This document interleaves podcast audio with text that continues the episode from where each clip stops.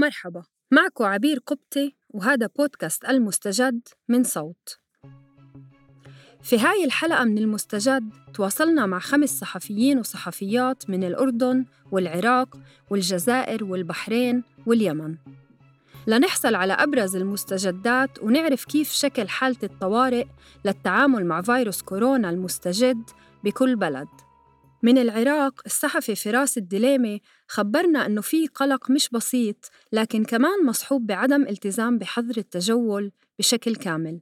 لم يطبق بشكل كبير المواطنين هذا الحظر وشاهدنا هناك الكثير منهم قد كسروا هذا الحظر والقوات الأمنية يبدو أنها آه، عاجزة آه، كون الكثير من هؤلاء وخصوصا في جانب الرصافة منها هم منتسبون في القوات الأمنية إضافة إلى أنه هناك ارتباطات كثيرة من قبل هؤلاء المواطنين بأحزاب سياسية وميليشيات وفصائل مسلحة آه، يعني متنفذة ولديهم الكثير من الباجات آه، والهويات ويتجولون فيها كما يشاءون كما أن الأسواق أيضا آه، وأصحاب المحال التجارية غير ملتزمين بهذا الحظر. أعلنت السلطات العراقية عن إجراءات ثانية لمنع انتشار الفيروس منها منع السفر وإغلاق الحدود مع إيران. لكن ما تم ضبط الحدود تماماً. هناك أعداد كبيرة من العراقيين كانوا يتواجدون في إيران لكن إلى الآن لم يتم ضبط إغلاق الحدود بشكل كبير. لا توجد هناك فرق طبية كثيرة آه، تستطيع أن آه، تفحص آه، الكثير من الذين يعودون سواء من العراقيين أو الإيرانيين الذين آه، ما زالوا إلى الآن يتوافدون إلى العراق من أجل أداء الطقوس الدينية أو الزيارة زيارة الكاظم في مدينة الكاظمية في العاصمة بغداد. صادف يوم السبت 21 آذار ذكرى الإمام موسى بن جعفر الكاظم سابع الأئمة في الطائفة الشيعية وضريح الإمام الكاظم موجود في بغداد على ضفاف نهر دجلة. عادة بيتجهوا الزوار للضريح مشي أو على الأحصنة للصلاة وإحياء الذكرى. هاي السنة كان في مئات آلاف الزوار حسب الوكالة الفرنسية للأخبار. رغم التحذيرات من فيروس كورونا ومحاولة الأجهزة الأمنية منع الناس من المشاركة. هناك توقعات بارتفاع أعداد المصابين آه، بعد عشرة أيام أو أسبوعين. من الآن آه، إلى آلاف آه، المواطنين. كون أيضا كانوا لم يلتزموا بلبس الكمامات أو الكفوف يعني هناك حقيقة لربما العراق بانتظار كارثة صحية. في العراق كمان في تخوفات من عدم قدرة النظام الصحي على تحمل كارثة صحية. أو حتى إجراء فحوصات طبية بشكل صحيح للقادمين من السفر وللناس اللي ممكن تكون مصابة بالفيروس. بخبرنا الصحفي فراس إنه في نقص واضح ومقلق بالمراكز الصحية في المدن. بسبب فقر هذه المراكز الصحية للأجهزة وأيضا آه، تكون آه، حقيقة تكاد تكون آه، يعني غير ملائمة للإنسان أو غير ملائمة للحجر الصحي البشري. كونها تفتقر لأبسط مقومات الصحة وأبسط مقومات النظافة وبالتالي القطاع الصحي العراقي بدا أنه آه، ضعيف جدا قياسا لما تمتلكه بقية الدول آه، الأخرى والتي رغم امتلاكها لهذه آه، الأجهزة والتكنولوجيا المتطورة لم تستطع السيطرة على المرض. في العراق لحد وقت تسجيل الحلقة يوم الثلاثاء 24 آذار مارس عدد الإصابات كان 266 والوفيات 23 شخص.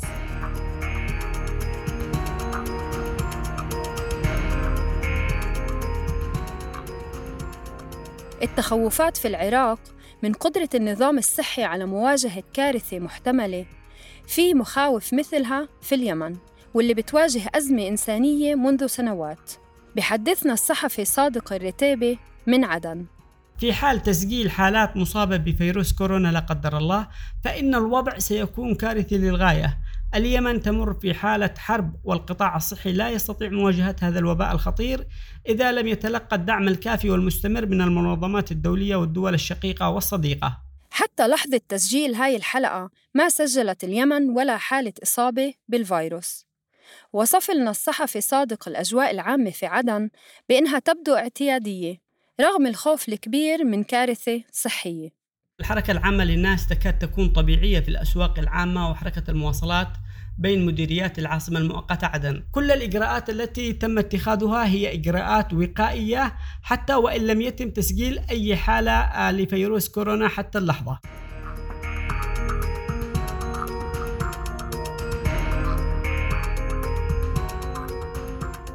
من الجزائر تواصلنا مع الصحفي أمين حدار.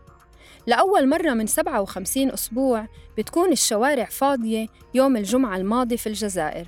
السلطات الجزائرية منعت المسيرات والتجمعات للحد من تفشي الفيروس. وحتى الحراك نفسه والمعارضة السياسية قررت تعليق المظاهرات مؤقتاً. خبرنا الصحفي أمين إنه كان الوضع مستقر في الجزائر بالبداية لما كانت الإصابات محصورة بمدينة واحدة ولكن هلأ كل الأمور تغيرت بعد أول حالة وفاة تغير تعامل الجزائريين مع الأزمة وزاد الخوف ومعه المسؤولية. نسمع من أمين حدار عن آخر المستجدات. الحكومة الجزائرية قررت آه، وقف جميع وسائل النقل الجماعي العمومي والخاص داخل المدن وبين المحافظات كذلك وأيضا حركة القطارات. إضافة إلى ذلك قررت تسريح 50% من الموظفين والاحتفاظ فقط بمستخدمي المصالح الحيوية الضرورية مع الاحتفاظ برواتبهم طبعا. تسريح أيضا النساء العاملات اللواتي لهن أطفال صغار في البيت. حالياً عدد المصابين في الجزائر أكثر من 230 والوفيات 17 بالنسبة للحجر الصحي بالتحديد اليوم وقبل إغلاق الحدود البرية والبحرية والجوية في الجزائر آه، أي شخص يدخل إلى البلاد يتم نقله مباشرة إلى مراكز خاصة بالحجر الصحي إما تكون مراكز ثقافية أو فنادق أو أجنحة خاصة داخل المستشفيات. عم بتحاول الجزائر حالياً إجلاء مواطنيها العالقين في المطارات في أوروبا والدول العربية. وتمت خلال ثلاث أيام إجلاء حوالي 3500 شخص كانوا عالقين في تونس والمغرب ومصر والإمارات وعدة دول أوروبية. من خلال طيران 17 رحلة جوية خاصة. بالبحرين كمان واجهت المملكة قضية مشابهة. ما زالت البحرين عم تعمل على إجلاء جميع رعاياها المتواجدين في الخارج وخاصة في إيران. حدثتنا من هناك الصحفية سارة البدري. هناك مواطنون عالقون في إيران. آه، لم يتم الإعلان عن رقم معين من قبل السلطات آه، ولكن السلطات أكدت أن هناك خطة للإجلاء. تم إحضار الدفعة الأولى منهم وهم 165 مواطن حيث أجرت وزارة الصحة البحرينية طائرة خاصة لإحضار هؤلاء الرعايا من وقت حديثنا مع سارة. صار في دفعة ثانية من البحرينيين اللي تم إجلائهم من إيران على متن طائرات عمانية. كانت المؤسسات الحقوقية عم بتطالب بإجلاء الرعايا البحرينيين من فترة ولكن هذا كان صعب خصوصاً إنه البلدين إيران والبحرين ما بتربطهم أي علاقات دبلوماسية وما في طيران مباشر بينهم. السلطات البحرينية حسب ما بتخبرنا الصحفية سارة وفرت فحص طبي لجميع الأشخاص اللي بشكوا بإصابتهن وطبعاً للقادمين من الخارج والمخالطين لإلهم. هناك خط ساخن خصصته الصحة البحرينية آه، لمن يرغب بإجراء الفحص وهو قادم من دولة موبوءة أو من خالط لحالات يعني مصابة بالفيروس آه، ويمكنه أيضا جدولة مواعيد للفحص عن طريق الموقع الإلكتروني لوزارة الصحة. حسب سارة ما أخذت البحرين لحد الآن قرارات بمنع التجول أو بتعطيل المؤسسات الخاصة والعامة ولكن مثلاً حددت ساعات تسوق خاصة بالفترة الماضية للحوامل وكبار السن لحماية الفئات المعرضة للعدوى بشكل أكبر من غيرهم. وابتداء من 26 آذار رح يتم إغلاق كل المحلات التجارية والاكتفاء بخدمة التوصيل فقط. حالياً عدد المصابين في البحرين هو 377 إصابة وحالتين وفاة. والبحرين هي أول دولة عربية بتنضم لاختبار التضامن وهي تجربة أطلقتها منظمة الصحة العالمية لإجراء دراسات علمية وإيجاد لقاح لمكافحة فيروس كورونا في العالم.